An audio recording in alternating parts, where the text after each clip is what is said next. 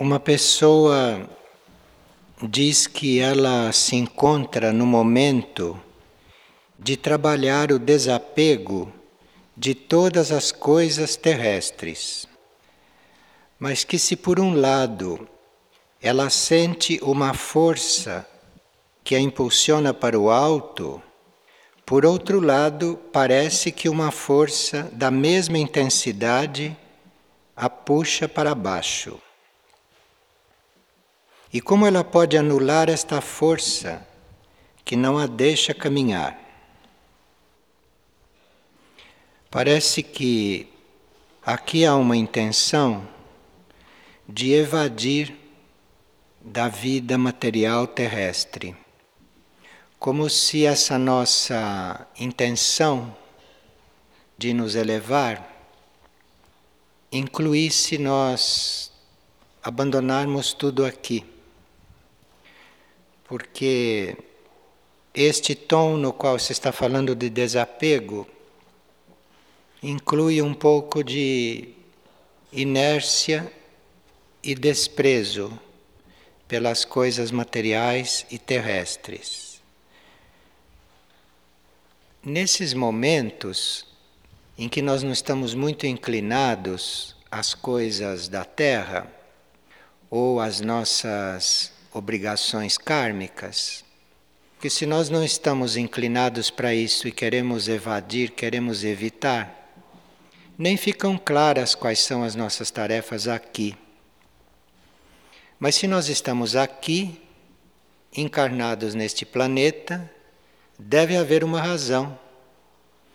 E esta razão não emerge claramente se nós temos uma intenção de evadir, por nós não querermos ver essas tarefas e esta razão de estar aqui.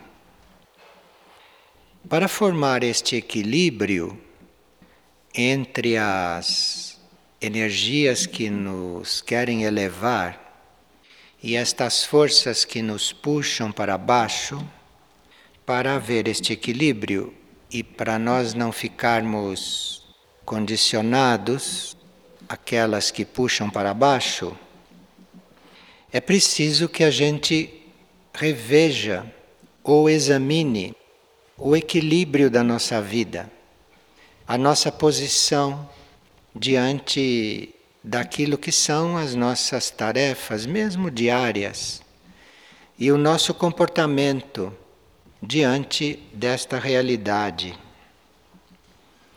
Existe uma lei para quem está no caminho e que é muito adequada para estes casos, que é aquela lei do equilíbrio terrestre, a lei do equilíbrio material aqui. E esta lei fala textualmente que aquele que cortou uma árvore imediatamente plante uma outra. Se a gente corta uma árvore, deve substituí-la, deve em seguida plantar uma outra.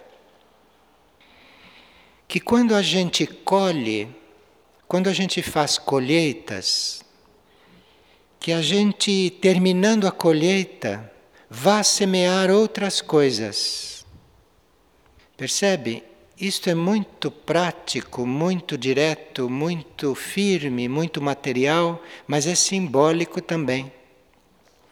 Tem também a sua parte simbólica. Porque o planeta vive espoliado pela humanidade de superfície. A humanidade de superfície não repõe nada do que tira do planeta e do que usa do planeta. Não repõe nem com o pensamento, nem com o correto pensamento. Então, estas são pequenas orientações dos instrutores espirituais que dizem respeito a este contínuo furto que nós fazemos ao planeta. E no campo espiritual, este equilíbrio seria você dar a alguém que precise a ajuda que você recebeu, ajuda espiritual. Aquilo que você recebeu moralmente, espiritualmente, aquilo não é para ficar só para você. Para tudo ser equilibrado, para os nossos semelhantes estarem equilibrados como um todo, como uma vida, como um reino, reino humano, precisa que aquilo que você receba, você dê, você doe, você não guarde para si. E estas são leis bem antigas e que nós, às vezes, deixamos de levar a sério, porque algumas circunstâncias, algumas provas nos levam para outros caminhos, para outras tendências, ou nós chegamos naquele ponto de nos ocuparmos quase o tempo todo de nós, e enquanto estamos nos ocupando de nós, esquecemos de estar restituindo aquilo que recebemos e de estar equilibrando todo o resto. E se esse equilíbrio não está sendo feito, se nós não estamos vivendo assim, nós vamos mesmo acabar sentindo e percebendo as forças involutivas que jogam neste planeta, jogam nas nossas células materiais, vamos percebendo estas forças nos levando para baixo, em vez de mantermos isto equilibrado. E quando isso está equilibrado, isto é, quando nós não estamos furtando nada, quando nós estamos equilibrando o que recebemos com o que damos, então aí esta impressão de estar sendo puxada e de não conseguir caminhar, esta impressão desaparece. Isto vai sendo curado. E aqui uma outra pessoa diz que ela tem sempre a impressão que ela está perdendo algo, que ela está atrasada com relação ao ritmo que devia ter. É como se ela não fosse ser aprovada em algum exame, em alguma prova. Então ela está se sentindo aflita para alcançar a compreensão daquilo que ela deve fazer. E que alguma prova definitiva está muito próxima. Então ela gostaria mesmo de saber em que sentido ela está atrasada.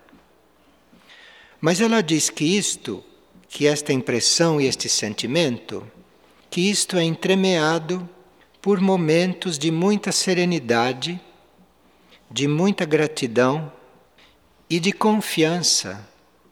Então, esta dúvida que ela tem às vezes, tem outros momentos na qual ela está muito segura e muito confiante.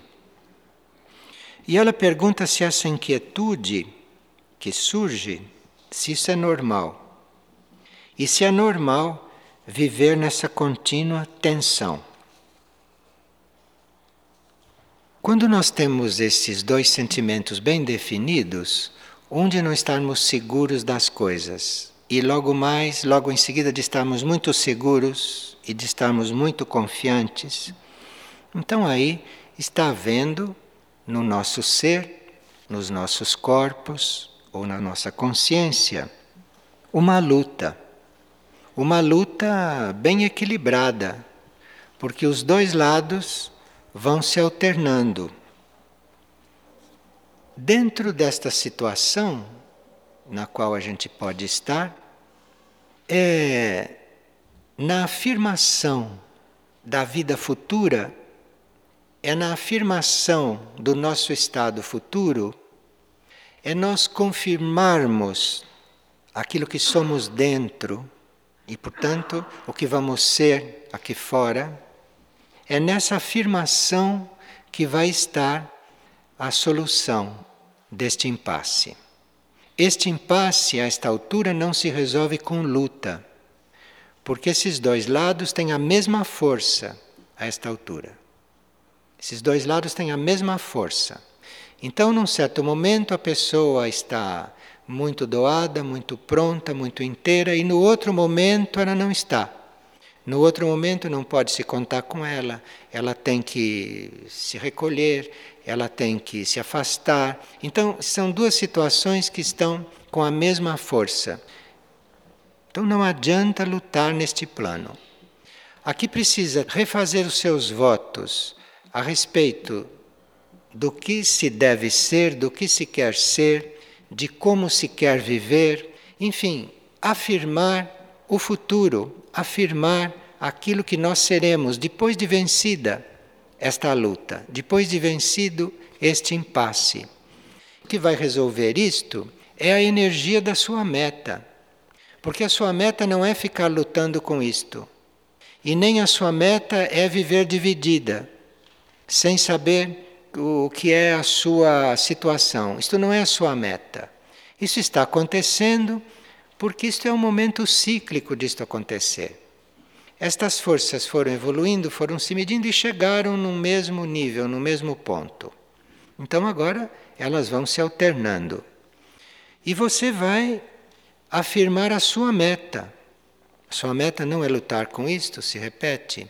Você vai afirmar a sua meta. Você vai afirmar o que você é, na sua consciência, na sua vontade, na sua decisão. E aí então isto vai se resolvendo. E naqueles momentos de maior tensão, porque pode haver um momento de maior tensão, na qual a tensão entre esses dois estados seja tão forte, porque enquanto você está escapando de uma coisa, o outro lado fica te chamando, e enquanto você está correspondendo à tarefa, à sua intenção, o outro lado fica te puxando, então aqui vai acontecer momentos de tensão. E mesmo que você afirme a meta, entre estas forças vai haver tensão. E aí você saber que é nestes momentos de tensão que nós ficamos fortes. Por que, que a nossa guiança interna, por que, que o nosso espírito, a nossa luz interna, permite que nós fiquemos tensos nestes momentos de divisão, nestes momentos desta luta. Permite porque, atravessando a tensão e nos mantendo num certo nível, é aí que nós vamos ficar fortes, mais fortes do que éramos. E aí nós podemos receber um impulso maior do que aquele que vínhamos recebendo. Porque se nós ficamos fortes nesses momentos e não cedemos, isto para o espírito é um sinal de que o próximo impulso evolutivo pode ser mais forte. Então, a forma de você estar sempre coligada com o impulso evolutivo é você saber atravessar esses momentos de tensão. É você saber se fortalecer durante a tensão e não ceder. É você saber aí ficar mais forte. E isto é uma aprendizagem. Isto é uma aprendizagem para todos aqueles que já têm uma certa consciência do caminho. E tendo esta consciência do caminho, se aprende bastante. E, portanto, a evolução vai acontecendo em um ritmo mais acelerado ou maior, porque estas situações vividas e resolvidas assim não são exatamente a forma das pessoas normais resolverem as coisas. Porque as pessoas normais resolvem essas tensões e essas divisões buscando situações novas externas, mudanças externas, o que não adianta nada porque estas coisas vão acompanhando a gente em todas as situações novas. Isto são lutas internas, são forças que jogam em nós. Precisa é saber se manter aí com a meta presente e sabendo usufruir desta oportunidade de estar tenso. E não se distrair com as coisas que acontecem. Porque esta mesma pessoa diz que ela ainda oscila diante de certos acontecimentos, que ela procura compreender esses acontecimentos.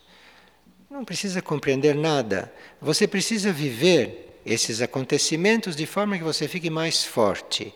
E à medida que você for ficando mais forte, você vai compreendendo isto diferente. E quanto mais forte você ficar, esses acontecimentos vão ficar mais fracos diante de você. Até que os acontecimentos para você são apenas uma indicação de coisas que você tem que aprender, de coisas que os outros têm que aprender. São apenas indicações, nada mais, e que não nos tocam absolutamente. E aqui uma pessoa diz que os seus corpos entram, às vezes, num estado de sonolência. Às vezes ele perde até o sentido das suas percepções.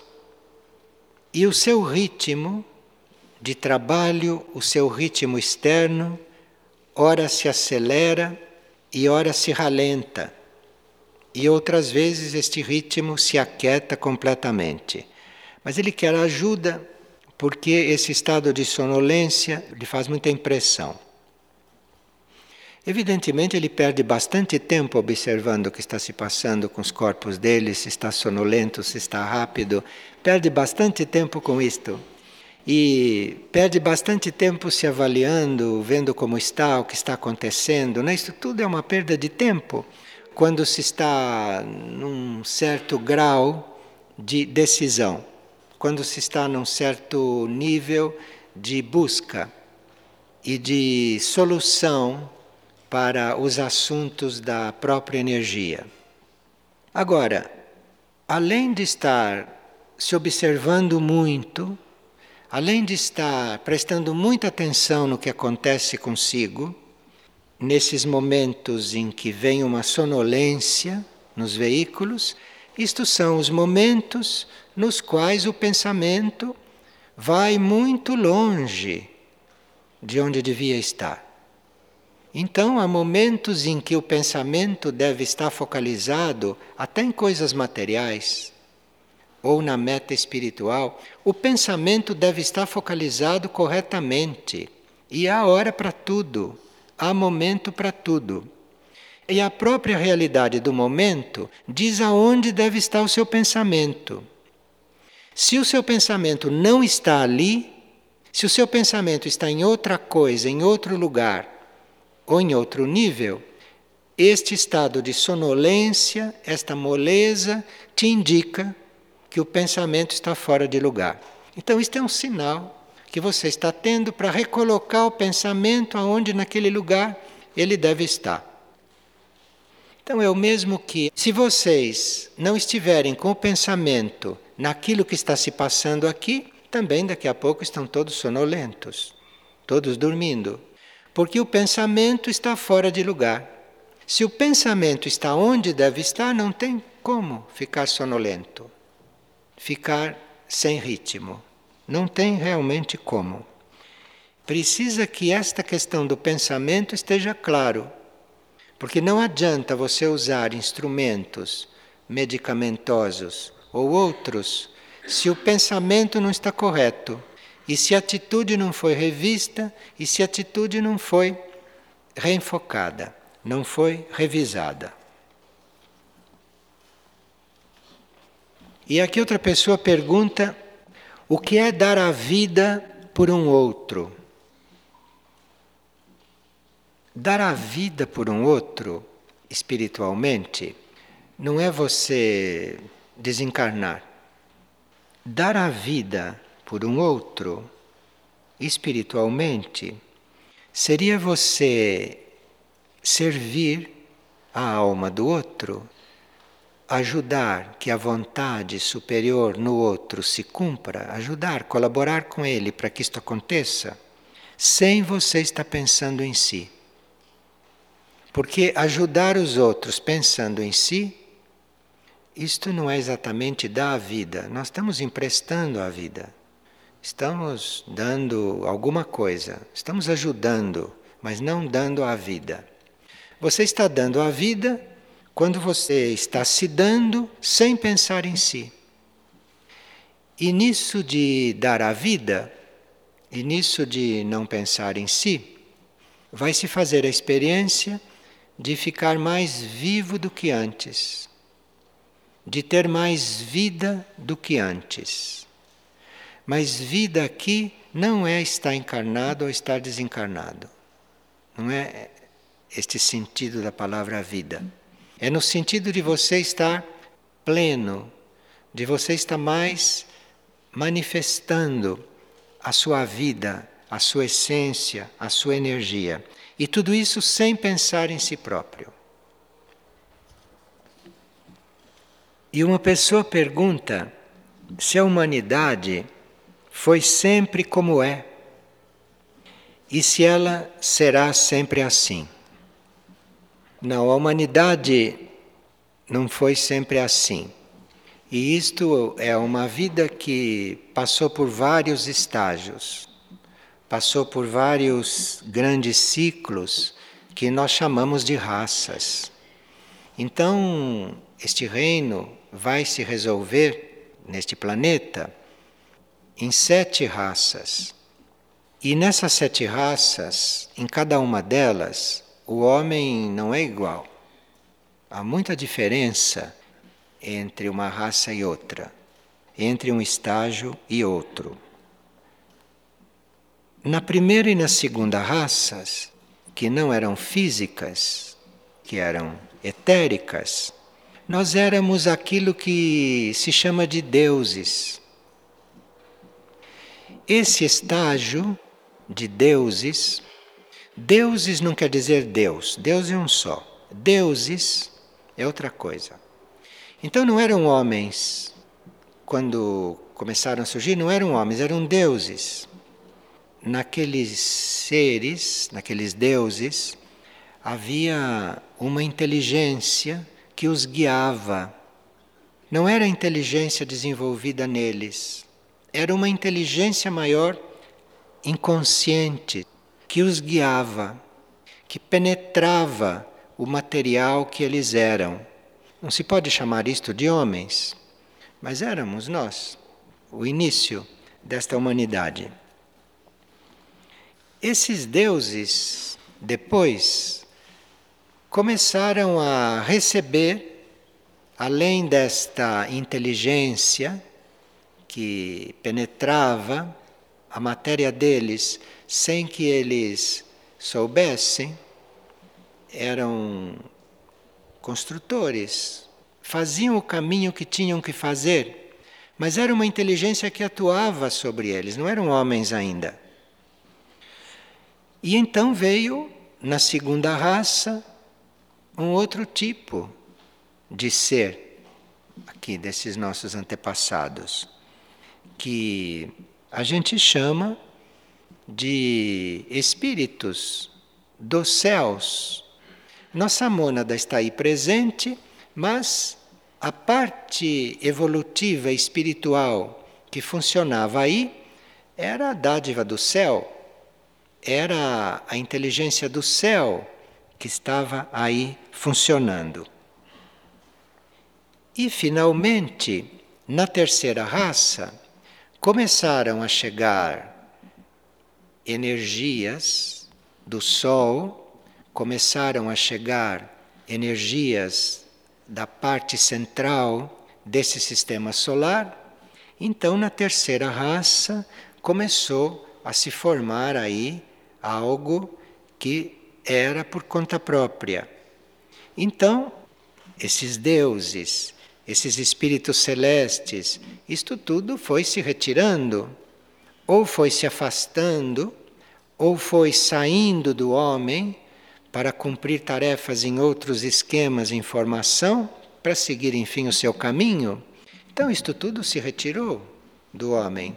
E o homem, então, começou o seu trajeto individualmente, o seu trajeto como homem, finalmente se tornou um indivíduo que foi tomando consciência.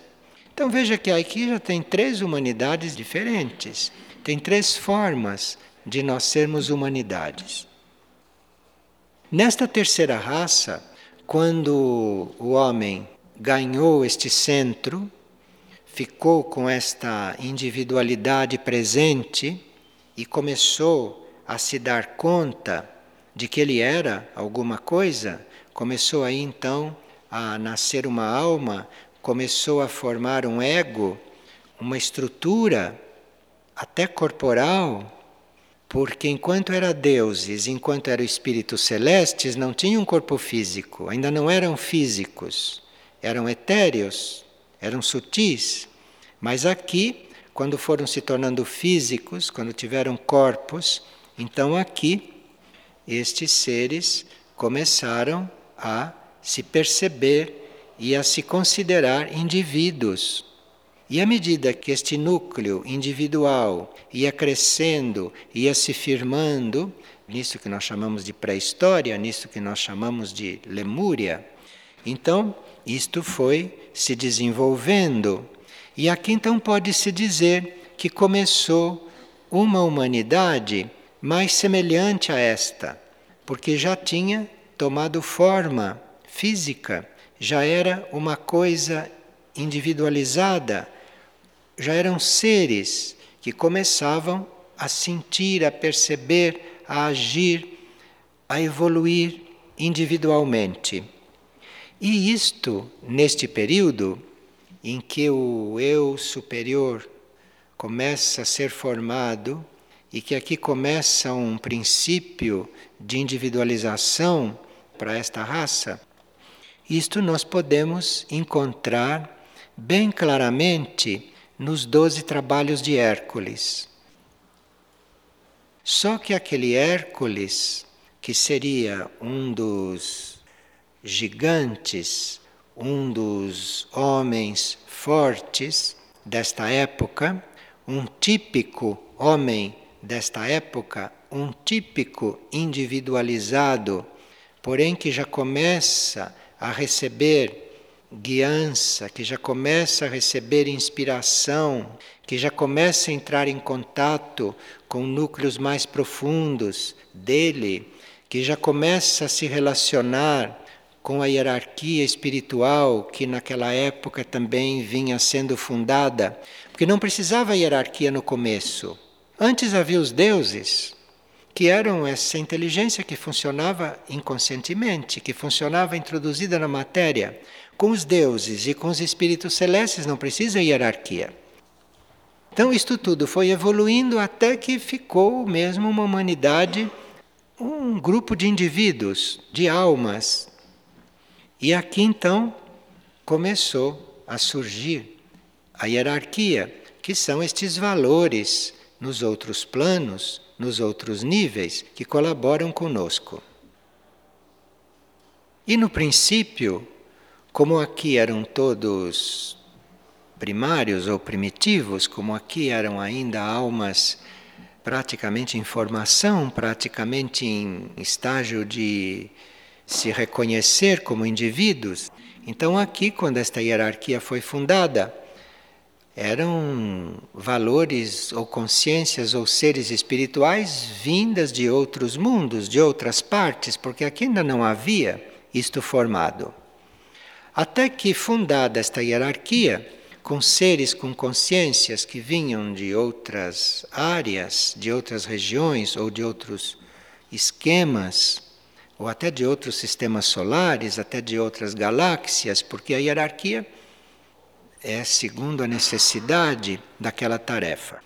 Essa hierarquia foi sendo, aos poucos, a instrutora destas almas, destas mônadas, destes seres que foram evoluindo, que foram cumprindo aquelas doze tarefas de Hércules, isto é, que foram vivendo todas aquelas etapas porque todos aqueles trabalhos de Hércules são etapas nossas e que nós vivemos até hoje, só que de forma cada vez mais sutil.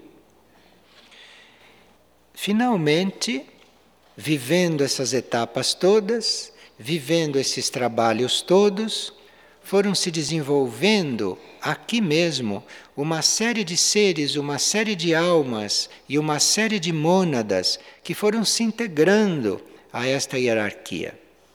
Então, hoje, na hierarquia planetária, há seres que evoluíram aqui também. Houve muitos elementos que entraram na constituição desta humanidade, através de todas essas etapas, que é o elemento cósmico, porque a nossa mônada tem um relacionamento cósmico, esta parte hum, herói, Hércules, gigante que nós somos, tudo isto tem a sua, o seu valor cósmico. Tudo isto não surgiu aqui como um cogumelo, isto é inteligência cósmica, isto é força cósmica introduzida aqui. Então, o nosso elemento cósmico existe, só que ainda não é consciente. O nosso elemento terrestre existe também. E em alguns predomina mais do que o elemento cósmico. Elemento terrestre quer dizer todas as forças terrestres que foram se desenvolvendo em nós, a força instintiva, a força emotiva, a força etérica, a força mental, quer dizer, isto tudo é um elemento terrestre, é um elemento material que foi desenvolvendo também. E existem aí outros elementos, além destes, que jogam em nós, como o elemento mineral, que nós não podemos chamar de terrestre, porque o reino mineral existe por toda parte, não é só nesta terra. Só que existe de outras formas, existe sob outras manifestações. Então nós temos elementos terrestres e temos elementos minerais que não são terrestres. Parece que são terrestres, mas não são. É um reino que está desenvolvendo aqui. E temos elementos vegetais, temos elementos animais, que não tem nada a ver com os nossos elementos terrestres. Temos em nós aquilo que chama de elemento líquido, que em certas criaturas, ainda hoje, é um elemento predominante, esse elemento líquido. Haja visto o descontrole emocional deles, haja visto viverem emocionalmente Viver em vida emotiva. Isto quer dizer água. Isto é elemento aquoso do plano astral. Isto não é terrestre só. E tem também esse elemento humano. O que é esse elemento humano? Esse elemento humano é esta liga de etérico físico, de psíquico, isto tudo ligado, isto tudo dá um elemento humano. Então veja que nesta raça atual, nós sabemos de tudo isto, nós temos esses dados, sabemos que somos um indivíduo, mas não sabemos bem como é que estas coisas jogam em nós, como é que estas coisas fazem parte de nós. Então nós não tratamos esses nossos elementos convenientemente, nós temos que aprender isto. Temos que aprender a lidar com isto, com a nossa parte cósmica, com a nossa parte terrestre, com a nossa parte mineral, com a nossa parte vegetal, com a nossa parte animal, com a nossa parte aquosa, água líquida, com a nossa parte humana. Então, a tarefa das raças futuras é bastante ampla. E nesta raça atual, que é a quinta, que é uma raça mental, esta raça na qual a mente está desenvolvendo, é nesta raça que estas coisas começam a ficar conscientes. Então eu tenho que, nesta raça, aprender, distinguir o meu lado humano do meu lado cósmico, do meu lado animal, do meu lado vegetal, do meu lado mineral, do meu lado terrestre. Eu tenho que aprender a lidar com isto. Eu não vou resolver nada disto Mas eu vou aprender a lidar com isto mantendo a minha consciência unida. Eu sei que tem toda esta água correndo em mim, eu sei que tem todo este elemento terrestre correndo em mim, tem toda esta energia cósmica em mim, tem os animais, tem os vegetais, tem os minerais, tem tudo isto aqui, e eu tenho que aprender neste mundo humano, neste ser de hoje, neste conjunto, eu tenho que aprender a manter aí a minha consciência unida e não de repente virar animal, e não de repente virar vegetal, e não de repente tender para o mineral, ou tender para o humano, ou tender para o terrestre, ou tender para o cósmico, deixando todo o resto, como queria fazer aquela pessoa da primeira pergunta. Cósmico está aí, mas você não pode tender só para ele. Você tem tudo isto para resolver. E isto você vai sim resolver nesta raça. Nesta raça, isso tem que estar sintetizado, isso tem que ficar equilibrado. Que é para nas raças futuras, isto já resolvido, isto já equilibrado, dar um novo homem que nós não podemos saber hoje como é, como vai ser e qual será. Porque é um algo que vai nascer disto tudo junto, equilibrado, disto tudo sintetizado. Aqui neste planeta ou em outro, alguém pode fazer uma síntese tão perfeita que tenha um campo de evolução e de expressão num outro planeta mais adiantado do que este. Mas isto não é o indivíduo que vai decidir. Isto é a inteligência da raça toda, isto é a, a guiança da raça toda, isto é a consciência da raça humana toda, que está espalhada ou organizada por todo este cosmos. Isto é esta inteligência, é este plano evolutivo que vai dispor cada elemento lá onde ele pode ser mais efetivo para o desenvolvimento de todos. No plano em que nós estamos tratando disso, porque nós queramos ou não, tenhamos ou não consciência, estamos tratando disto nesta raça.